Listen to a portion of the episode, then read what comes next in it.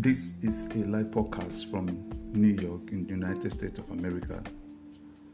The title of this podcast is Feminism in Eastern Cosmology. A brief introduction of it is this In Eastern traditional society, women have been viewed and marked with particular features and characters. These features and characters have been the defining factor of their roles and functions in the society, thus, making some roles and functions exclusively reserved for men. A typical uneducated Eastern man knows the functions of the Bible say that women are known to talk in the public but be submissive to their husband. These quotations has been an aggressive and repressive tool of women, women's subjugations and renegation in Eastern cosmology. It is done and obvious around us that women are overwhelmed with the spirit of emancipation. The late buried consciousness of their capabilities and worth has been stirred. They advocate for unreserved equal participation in social roles and positions in the society. Feminists argues that the intelligence, skills, and capabilities and abilities to discharge certain duties do not really depend on the sex and gender of a person.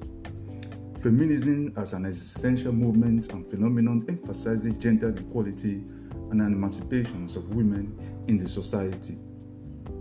It is fitting to know that the dynamic of feminism is a quest for inequalities and human dignity on the part of women who have long been victims of oppression.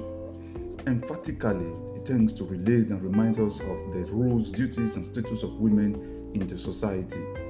Men's dominance in this area of human life has made the society patriarchal.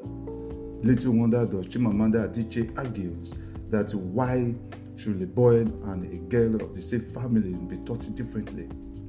while a boy should be taught masculinity but stronger being stronger and superior while the girl is made to shrink into herself weaker and submissive if not for sustenance of patriarchal society consequently feminism is not only geared towards describing the nature of inequalities of the human race but also to reshape it in other words to reconstruct history as to accommodate and produce a society where women and men, though different in biological makeup, would be equal in education, political, economical, and religious dominance, domains.